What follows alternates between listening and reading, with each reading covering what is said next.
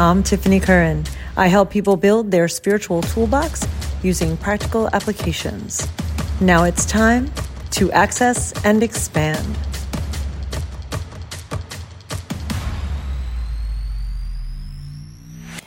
Hello, friends.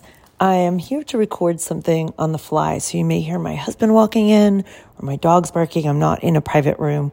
Um, I just received a message from a friend who was talking about wanting uh, to do some work for something that they um, are dealing with personally. And it got me to think about the fact that people might not understand that the practices that I do are for everybody and that everyone is different. So there's different ways to approach the practices and things like that. And I'm going to break that down real quick for you. So let's say you have no interest in like being into meditation or breathwork. Like you're not that person. You're living your life, doing your own thing, like going out to dinner, going to work.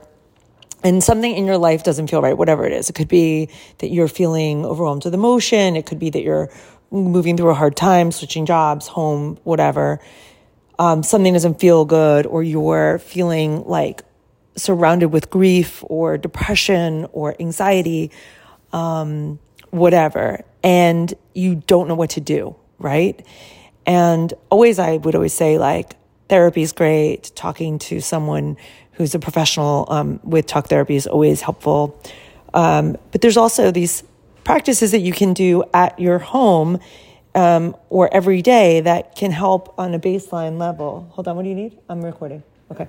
So, um, so what do you need on a baseline level? So, what it might look like is, say, um, starting to find your breath. So it might not be full blown emotional release breath work. It might be though, but it might just be understanding how the breath works and how finding a deep exhale can slow your body down and bring you into the parasympathetic nervous system, which is the safe place, right? So it might just be breathing deeply.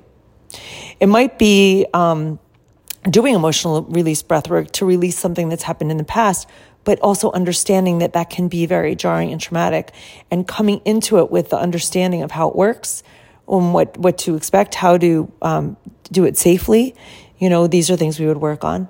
It might be meditation, and maybe you're like, I don't want to sit and close my eyes and sit like crisscross applesauce and do a mantra or be silent. But that's not what meditation only is, right? It is part of it, but it doesn't have to be. It might be walking and looking at the trees and seeing finding different shades of green. It might be listening for birds, or it might be counting your steps. It might be something as simple as saying something um, with your fingers on your hands, so tapping your fingers. I am safe here. I am safe here. I am safe here until it slows down and you feel safe, right? So these are all these things that we can do together. And I help create these programs for you that are specific to what you need because Everyone is different. Everyone's life is different. Everyone's experiences are different. Lived experiences, intersectionality of your life. Who are you? How were you raised? What is your uh, gender, race? All these things. Um, how? What was your level of income growing up? Were you raised by um, parents? Um, one parent? Were you in foster care? Were you living on the streets? All these things really affect how we can process everything in our life. And so then we don't have a one size fits all practice, right? Because that would be dangerous. And oftentimes it is because we push people, we as practitioners have often pushed people into places they weren't ready for and they didn't have the tools to even understand that they weren't, right? We don't ask the right questions. So the questions would be, do you feel safe closing your eyes? Or not even that. How do, would you prefer to keep your eyes closed or open? Not even do you feel safe, right? Because that's like an assumed yes.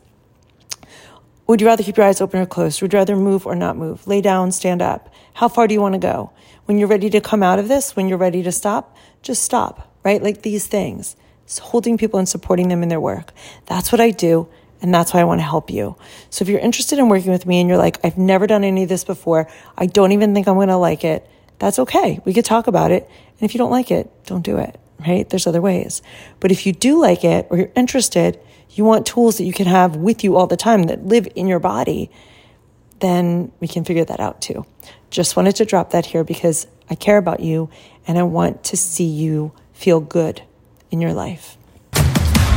Thank you for listening to Access and Expand the Conversations with Tiffany Curran. If you like this, please go ahead and share the link.